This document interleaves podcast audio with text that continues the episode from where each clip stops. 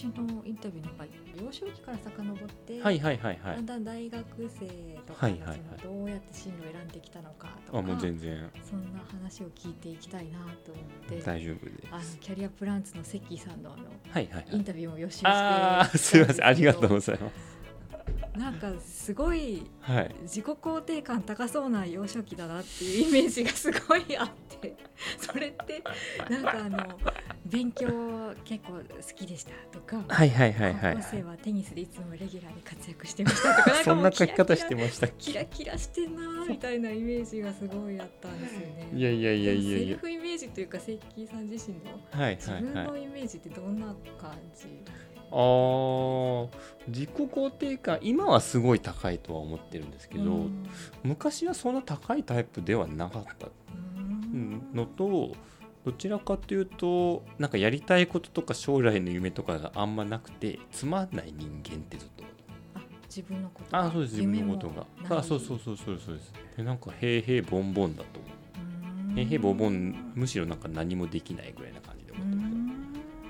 多分学生の時に学部決めるとかっていうなんか分かれ目があるじゃないですか、うん。あそもそも理系文系みたいな、うん。うんそのその時になんかだんだんみんなやんわりとやっぱ科学系のこういうのやりたいとか、うん。なんか生物系でこういうのしたいとか、まあ、文系の人は意外とないかもしれないですけど理系の人は結構明確にどんどんどんどん絞ってったんですよねやっぱ、で僕は全然なくてえー科学興味ないし物理とか極めたいとも思わないし 数学は好きだけど別に数学者になりたいとも思わないし、うん。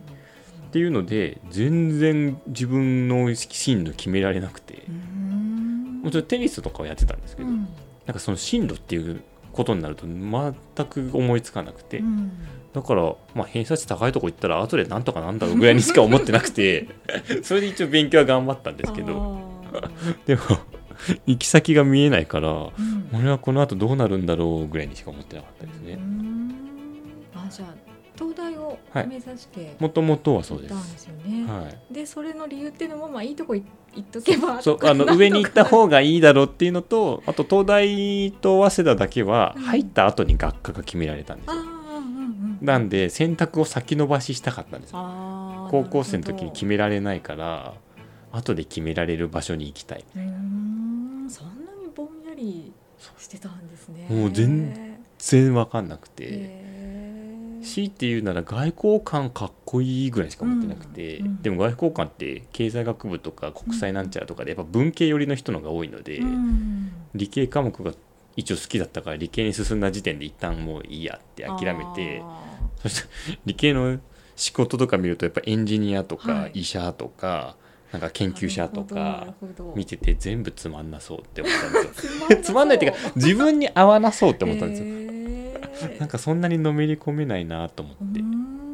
なので理系の仕事でやりたいものがなくて困ってたっていう感じです。なんか違うなみたいなそうですねなんかのめり込めるイメージが湧く仕事がなかったって感じですね。じゃあいいとこ、とりあえず大学行っとけばまあまあ悪悪いことはないだろうっていうのと後で選べるとこに行きたいとしか思ってなかったです。それで早稲田に？結局早稲田に行きました。はい。でそれでどうやってその後が？いやもうそれも結局エイヤで決めちゃったんですけど大学2年の時に学科を決めるんですね。うんうんで選択肢が78個あって数学科とか、えっと機械工学科とかあと表現工学っていうなんだろうな技術を使ってアートをなんか作るみたいなうん。多分アドビのいられとかああいううんのに近いんですけど、っていうのと情報理工学科っていうエンジニアっぽい要はプログラミングっぽいとこ。っていう割と数学寄りの選択肢があって正直どこも惹かれずうん ただ強いて言うならパソコン触るのは楽しかったんですよ。うん。嫌いじゃなかったので。うん。おじゃあパソコン触れるとこがいいなって思って情報理工学科に行きましたもうそれしか理由がなかったです。何が楽しかったですか？パソコンなんかなんだろう。そもそもパワーポイントとか触るのも楽しいしうん。まあ普通にインターネットでいろいろ調べたりとか、うんうん。そういうレベルぐらいですもううん表面的なパソコンを触るっていうあくまでユーザーとしてそれで選びました。他がむしろ行きたいなって思わなかったあじゃあもうなんか消去法みたいなほぼ消去法でした。感じで。へー。そうなんです。今となってはどうですかその選択。えーっと今となってはその学科群の中ではいい選択だったと思ってるんですけど、根本的に文系行きたかったっていうのは思って思いました。あー。あのへー。その学科群の中で情報理工学科って本当にプラグプログラミングやったりあのインターネットとかあとパソコンの中身の OS の仕組みとかを学ぶんですけどなんかそういうのって今でもそのパズルみたいな思考回路が身につくんですよ。プログラミングって。うんそういうのってなんか論理的に考えるとかにも生きるし、あのこのご時世 PC とかスマホってもう避けて通れないので、うん。なんかそこに抵抗感がない学科に入れたのは良かったなうん。と思ってます。あでも文系やっぱり行きたかったというか文系タイプだなみたいな。なんか結果的に今仕事としてもともとコンサルティングの会社にもうん。いたんですけど、そういう経済とか経営とかそういう観点で物事を考えるのは仕事として楽しいなっていう感覚があったので、うん。文系に行って経営学部とか小学部とうん。か行ってたら、もうちょっとそっちに早く触れられたんじゃないかとかんっていう気持ちはあります。うん。うん。はい。そうやって一回理系に触れましたけど結局はい。社会人になってはい。なんかコンサルやったりとかうん。うなんかんこう戻るみたいな。あそうそうそうそうそう選ぶみたいな感じがあってどっち選んでもひょっとしたら同じとこ行ったのかもしれないですね。ね。そこはもう分かんないわかんないですですね。そうです。なんで理系のし学部に行ったのにだいぶ文系寄りの仕事に寄りました。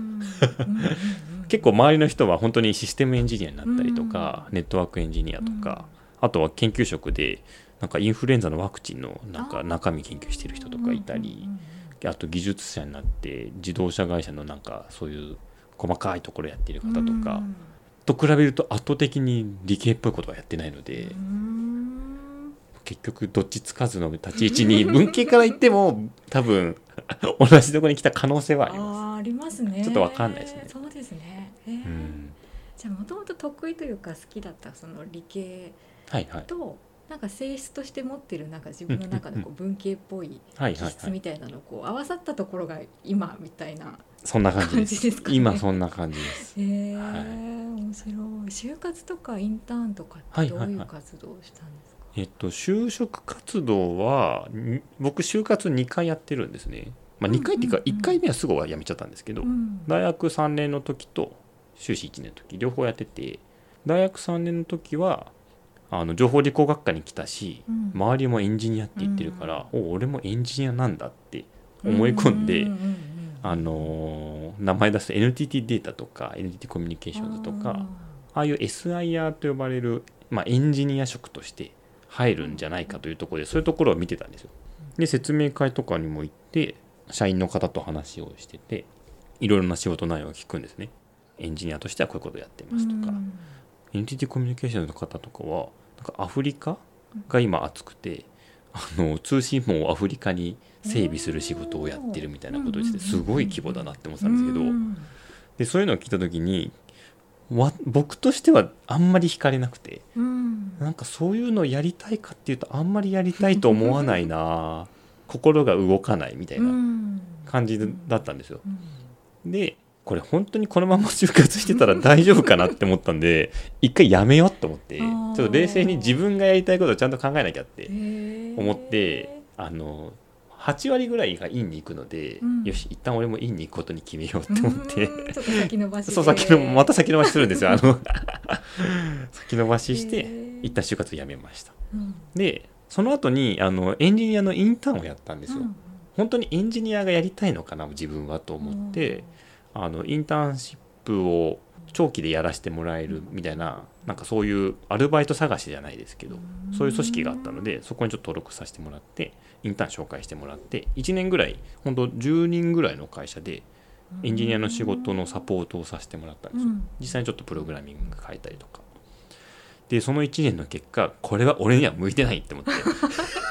でもよく一年も持ったというかそうなんですよ。続けられましたね。うん頑張りました、まあ、週2とかだったのでそんななんか週なるほど。5でやってたわけじゃないんですけど、はい。なんか週2でエンジニアの方が作ったプログラムのうん。なんか一部を切り出してもらって自分で作ったりとか、うん。キーワードを抽出してそれをなんかサマリーでどういうキーワードが何件どれぐらい出てくるかをなんか全部可視化するっていうツール作れみたいな話をされたりとかして全然知識がないのでうん。調べながらやってたんですけど。はい。でそういうのをやってて辛い 辛い。辛い。あのへー。そうなんです。プログラミング書いてる時は意外と楽しいは楽しいんですけど、うん。あれテストしなきゃいけないんですよ、うんちゃんと動くのかっていう。んでテストして絶対エラーが出るので基本的には、エラーを探すデバッグって呼んでるんですけど、うんデバッグでこうどこが間違ってるか間違い探しをしなきゃいけないんですけど、それが至極苦痛でうん。全然楽しくないみたいな。間違い探しが苦痛が苦痛でした。なんですね。はい。でその時あの大学の先輩でエンジニアもやってる方がいたのでなんか「どうなんですかエンジニアの仕事?」って聞いた時に「うんいや楽しいよ」と。うん作るパズル作るのも楽しいし、間違い探しとかもうどこが間違ってんだってウキウキしちゃうみたいなことを言ってた人がいて、へあーお俺この人と同じ仕事できないわって思ったんなですよ。るほどね。なのであもうエンジニアはやめようはあでその時もうはっきり決断をしましたワクワクするポイントが全く違うんですね。そうなんですよ。あこの人たちと一緒に仕事としてても自分が活躍できないわって思って、うん。エンジニアという仕事を断念することを決めました、うん。それが多分大学4年の中頃というか終盤ぐらいですね。じゃあ進路どうしようってそこで困ったんですよ。なりますよね。今まで情報理工に来てうん。プログラミングとかやってエンジニアっていう王道ルートをうん断たれたので、えーじゃあ何したらいいんだよって、うん。その時思ってめちゃくちゃ焦ったんですよ、うん。周りはみんなエンジニアとかはい。研究者としての就活をするって言ってるので、うん。あやっぱ俺みんなと一緒に行ってたら多分どこにも行けなくなるって思ったので修士1年になった4月5月からもう就職活動を始めました、うん。一般的には多分修士1年の10月とか11月ぐらいが当時多分秋スタートだったので、就活スタートの時期なんですけど僕はみんなとはやりたいことが違ったり分かんなかったので、うん。とにかく早く動いた方がいいって思ってもうまだ周りが誰も就活なんて意識していない 5月ぐらいからえ動き始めました、ー何やってんのって思われそうですよね。何やってんのって思われましたよ、うんあの基本大学院行ったらみんな研究するので当たり前なんですけど、うう研究するはずがなんか関島君研究してないよねみたいな感じで。就活してるよねみたいな。そう。なんですよ、まあ、幸いあの研究にうるさい研究室じゃなくてすごいうんあの自由にやらせてくれる研究室だったので研究しなくても何も言われなくて、うんうんまあ、最低限の課題だけこなしていれば OK っていう感じだったのでうん。もう自由に動かさせてもらって。うん。それこそ5月6月はまだインターン夏季インターンの説明会のなんか合同説明会みたいなのしかやってないんですよ。なので夏季インターンって今でこそみんなやってますけど、うん。当時はまだやっぱベンチャー企業とコンサル系が主で、それ以外はそんなに多くなかったんですよね。なんでとにかくもう片っ端からそういう説明会聞いて自分は何が心が動くんだっていうのを必死にうん。あのいろんな会社の話を聞きながら探してたっていう、感じです。なんかそれってすごい数当たんないと、そうなんですよ。すごい当たって一はい。個見つかればラッキーみたいな、いやもう本当にそういう感じででした。すよね。だから5月はもう就活っぽいイベントにはもうひひたすら行きまくってうん。説明聞いてうん。この会社はつまらそうとか あこの会社なんか惹かれたみたいなのをなんかこういろいろ探してったっていう感じですね。なんか収穫はあったんですか？そのあでも収穫はありましたありました。もうそれが多分本当にコンサルっていう決めたきっかけだったんですけど、うん。5月6月の時にひたすら探しててでなんとなく心を動き動いたのがえっとその時にコンサルティング会社がいくつかあったんですよ。もう外資系からベンチャーからいろいろ。なんかその人たちの話を聞いてちょっとワクワクしたんですね、うん。あの企業のお悩み事とかできないことに対してなんか全力投球して解決に導くみたいな。へー。なんかそれを聞いてあなんかワクワクするって思ったのでなんでなんだろうってうん。考えてたんですけどその時に一個自分の軸が大きく決まってたんですよ。あのー僕多分大きな事業とかうん。ものとかに全然興味が湧かなくて、うん。目の前にいる人のために頑張れればいい頑張れる仕事が好きなんだな。っていうふうにその時定義づけたんですよ。アフリカのなんかインフラとかじゃない全然興味がなくて。もうそんなのでみたいな感じで思ってたんですよ。僕にとっては。うん。うんで遡るとアルバイトがあの個別指導の塾をやってて、うん集団塾はやったことないんですけど、うん。なんか集団塾あんまやりたいと思わなくて、うん。個別指導だとやっぱ目の前の生徒に対して、うん。そのなんか自分が持っている知識とか経験とかをうん。なんか思いっきり伝えてあげて、うん。でその子が喜ぶみたいな、うん。親も喜ぶみたいな。なんかそれは楽しかったので、うん。多分こういう働き方は合ってるんじゃないかとうん思ったんですよ。うん。なのでもうあのなんか物を扱って何かするんじゃなくて自分の経験とか自分の頭とか自分というものをフックに目の前の人に貢献する仕事。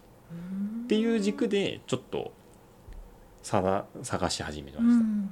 でその時に思ってたのはコンサルティング会社もそうですし、ウェディングプランナーとかも考えてたんですよ。確かに個別。個別にカスタマイズもしますしねなんか固定のものを持ってる感じでもじゃないじゃないですか。なんかまあ、めもちろんあの式場っていうのはあるかもしれないんですけど、うん。でも多分プラン本当のプランナーさんで式場は何か選びから多分一緒にやってくれたりすると思うので、なんかそういうカスタマイズ性高いなっていう、あとはあの HIS みたいななんか旅行代理店？うん旅行のプランニングをする人みたいなそれも結構具体的にこういうメーカーのものは使わないですけどなんかいろいろカスタマイズできる。っていうのと学校の先生塾の先生。っていう軸で一旦あ自分この辺は全部楽しそうって思うみたいな。なようやく見つかったんですけどもうことごとく理系職っぽくないじゃないですか確かに。全然。要素が。そう全然関係ないと思って、へー。あ教育学部行けばよかったぐらいしか思ってた。あー本当ですね。んその時にはもう学部選びを後悔してなんで俺情報理工学科来ちゃったんだろうって当時は思ってました。本当ですね。全然役に立たないって思って。へでもあの悲しいことにーうん。あの大体全部ブラックって言われるんですよね、うん。なんか労働時間は長めだし、うん。給与的にもそこまで高く跳ね上がらないしっていう、まあ、そういう中で、まあ、どれにしようかなって思った時に、まあ、目の前の人もそうだけど、うん。せっかくやるんだったら目の前の人を通じて多くの人に波及効果があったらいいなって思うとコンサルティング会社が一番まだ影響力が大きいなっうん。て思ったので一旦そこでコンサルって絞りました。うんもうその時はもうやっと答え出たって安心してもうコンサルに絞ってめちゃくちゃコンサル会社探しました。なるほど、はい。なんかすごい遠回りのようなでもそこで見つかって早い方なのか、早かったと思います。もう7月にはもう全てを絞って。逆にコンサルという名が付く会社だったらもうとにかくどこでもいいからもう受けまくるっていう意思決定をしました。えそれって今だったら自分にどんなアドバイスしたいですか？その学部選びからなんかこう就活とかはいはいはいもはい。こういうふうに選んだらいいんだよみたいななんか言える言葉とかってあります？過去の自分に。えー、どうなんだろうな。ちょっとまあ学部選びから間違ってたのでもうどうしようもなかったんですけど、えっと、もうちょっと真剣に自分と向き合えよっていうのは言いたかったかもしれないですね。うんうんあの特に高校時代なんですけど、まあ、高校の時ってやっぱアルバイトが禁止の学校だったので、はい。あんまバイトもしたことなかったんですけど、うん。とはいえ高校って進学校と呼ばれる、まあ、勉強偏重型の学校だったので、ある意味勉強さえできればいいっていう文化があったんですよ。だから勉強こそ大事であるっていう風な頭にしかなくて、うん。自分のやりたいこととかそんなん知らんみたいな感じだったんですね、なのでその教育のもと勉強が好きだったからまあ合致した結果、うん。自分のことを考えずに済んじゃったんですよ、うんうなんか成績が悪くないから OK みたいな感じで。なるほどなるほど。その時に誰かあの勉強はいいけど勉強はあくまでやりたいことの手段だよみたいなのを自分が知ってればうん。もうちょっとやりたいこと考えたなって思います。はい。勉強ができてしまうからこそちょっとそこが気にしなかっただと思います。周りも言ってくれなかったですし、はいはいはい。なんならもうあの勉強できんだからいい大学行けとしか言われないうん。感じで育ちましたうーんなるほどねそっかなんか勉強できるのがいいことっていう。そうもうそこにせ完全に洗脳されていってね。勉強さえできればいいんだみたいあー。それでコンサル入ってなはい。なんかこうしっくりくるっていうかこれだ感みたいなのは感じられたあでんですか？も仕事はすごい好きで楽しかったです。本当に最初に入った会社は100人もいなかったかな当時。でプロジェクトも2人とか3人にしかいなくうんうんてで全部自分でやんなきゃいけないんですよ。スケジュール引いたりとか、あのお客さんのお悩みが何で課題は何でうん。何を求めてるのかを多分整理したりとかうん。うんあとは何をやるかっていう取り組み To Do とかも自分で設計してうん。もちろんマネージャーにちゃんと相談しながらですけどでそういうのを通じてお客さんが成功するためにはうん。何をすべきっていうのだけを考えてたので、うん。なんだろう。あの本当全然できなかったですけど仕事は、ただかやってて楽しいし意味がある仕事だなって思いながらやってました。誰かを喜ばせるための仕事なので、うん。まあ、もちろんほとんどの仕事そうだと思うんですけど、うん。僕にとってはしっくりきました、うんうんうんうん。すごい明確にそこに課題があって、はい。そこにすごくこうダイレクトに解決に向かうためのを作っていけるみたいな。そうですそうですそうです。自分の力でみたいな。そうです。もちろん力量足りないのでめちゃくちゃマネージャーに怒られましたけど、怒られてトイレでたまに泣いてましたし 辛すぎて。えー、そうい意外いやもう本当に全然できなくて。うんでもやっぱそそれを経てお客さんに価値のある話ができるようにはちょっとずつなったので、うん。まあまあその会社で頑張ってよかったなっていう感じがします、なんか辛さと楽しさがこうはいはい。混在するそうですね。感じなんですね。8割辛かったですけどねあーじゃあ2割の楽しさで支えられるそうですねそうでですね。多分あのプロジェクト3ヶ月とかで4ヶ月でやったりするんですけど、うん。多分最初の2ヶ月はとにかく辛いんですよ、うん。何やったらいいかも自分で考えてもダメ出しされるし、うんうんうん。あのヒアリングしたりデータ分析したりしてこういうことですかねっていうふうに解釈を出してもバカじゃないのって言われたり、うん。これがこんなんお客さん知ってるから意味ねえよみたいな。っていうのでどんどん潰され潰されっていうか詰められるんですけどそれを経てとにかく最終アウトプットができてお客さんがなんかあこういうことをやればいいんならちょっと頑張れると思いますみたいにうん。喜んだ瞬間はやっぱ楽しいしそのあ時はマネージャーも良かったなっていう感じになるのー。でへ みたいな。ーじゃあ本当に徹底的に向き合うんですね。そうなんそそういう仕事だなってあ思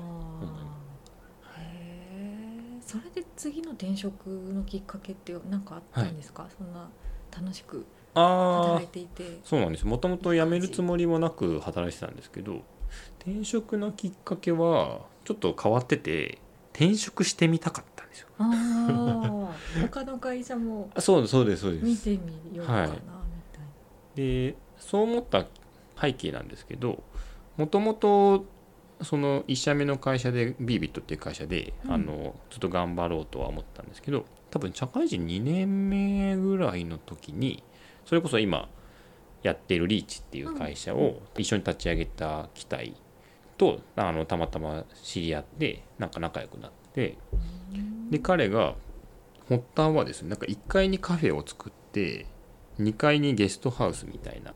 でど3階とかにシェアオフィスとかを作ってそういう場を持ち人が交流する場を作りたいと。でそこに自分も常駐してでそこの人との人の交流を通じていろんな人がなんか楽しく生活できる。そういう起点となる場所を欲しいんだみたいなことを作りたいんだって言ってたんですよ。でなんかそういうのを一緒にやりたいと思ってるみたいなことを言われたんですね。企業で。へえへえと思って。セッキーさんと？あそうそうそうですそうです。君と一緒にやりたいんだよ仕事。そういうふうに言われました。多分なんかすごいラブコールですね。びっくりして、えー。そんな発想なかったので僕には、うんうんで僕別に起業したいなんて昔から思ってなかったうん。ので、どうしようかなって一瞬思ったんですけど、うん。あのやったことないことをやるのは基本的に好きなので、うん。起業ってほっといたら多分やらないから、うんあなんかこれを機に起業してみるのも面白そうって思ったんですよ。なんであじゃあやるやるってうん。結構2つ返事で返して、でそれで起業をすることが決まり、うん。でその時その起業を本格的にやるのは今お互いまだサラリーマン働いてるから、うん。ちょっと準備とかしながらうん。副業的に最初はやろうみたいな、うん。で当時に多分26歳ぐらいで、まあ、30ぐらいになったらもう本格的にやろうよみたいなうん。感じになりましたと、まあ、お金貯めたりとか、うん。副業で何がビジネスとしてやれたらいいか考えたりとかで。うん。そうすると自分のサラリーマン人生があと34年ぐらいなんじゃないかっていうふうに当時は思ってたので、あやばい自分のサラリーマンあと34年間って思いましたと、うん。でその時にその場を作るっていうのもそうだったんですけど、うキャリアの相談に乗るの多分向いてると思うよってうん言われてうん。自分で言うのもあれですけど物腰が柔らかいからうん。人の話を多分聞き話しやすい人が多いと思うよみたいな感じだったので、うん。でキャリアの相談に乗るっていう授業もそのカフェで交えてやれたら面白そう。って話をした時におなるほど。自分ではそれ向いてるのかもしれないって思ったんですけどキャリアの相談に乗る側の人のキャリアの幅が狭かったら、うん。なんか語れること少ないだろうなと思って。なのであじゃあ自分のキャリアの幅広げた方がいいじゃんって思ったんですよ。ね、さっきのサラリーマンあと34年だってなったらお今転職しとかないとキャリアの幅が広がんないうんって思ったのでよし転職してみよう。えーって思いました。でも転職の時点でゴール見えててあそうそう一旦はそうなんですよ。ね。一応そういう前提へでー。転職をしてみようと。うん。転職活動も多分してみた方がやっぱ転職経験がない人が多分多い時にうん。そういう人に話せることもできるだろうし。なので転職経験を積もうというのがきっかけでした。うん